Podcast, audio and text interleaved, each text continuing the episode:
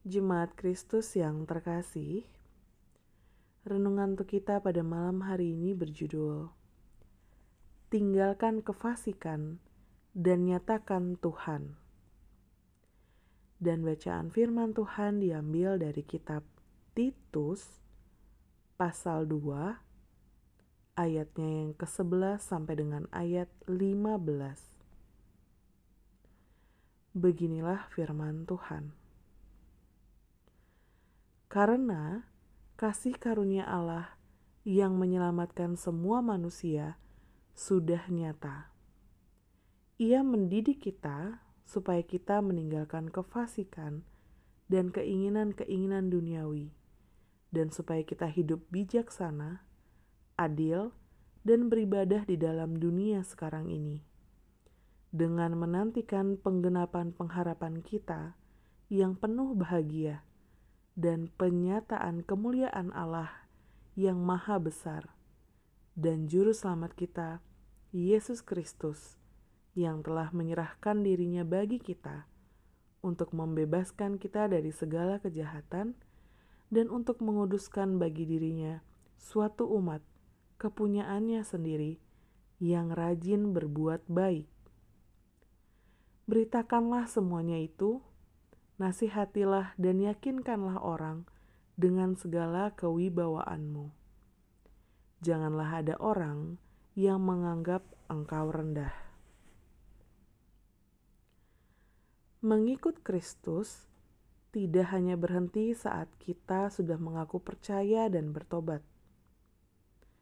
Langkah selanjutnya adalah bagaimana kita mengupayakan agar kita meninggalkan kefasikan dari hidup masa lalu kita.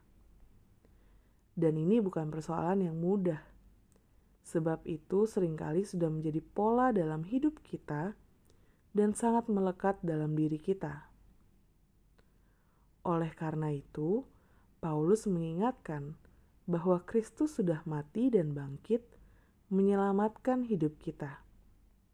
Seharusnya itu sudah lebih dari cukup untuk melepaskan keterikatan kita kepada tindakan-tindakan fasik di masa lalu.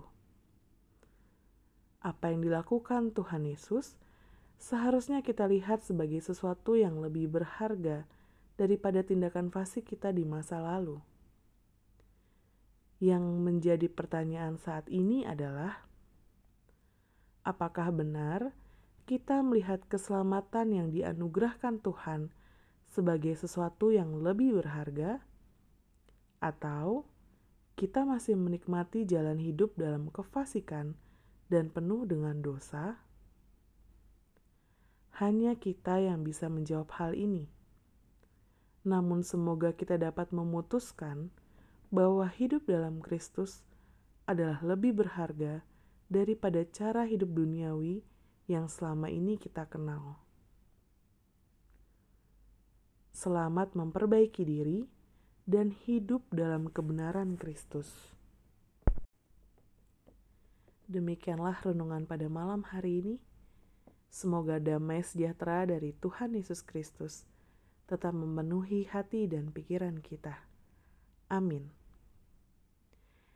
Jemaat yang terkasih, mari kita bersatu hati menaikkan pokok-pokok doa yang ada dalam gerakan doa 21 GKI Sarua Indah. Mari kita berdoa.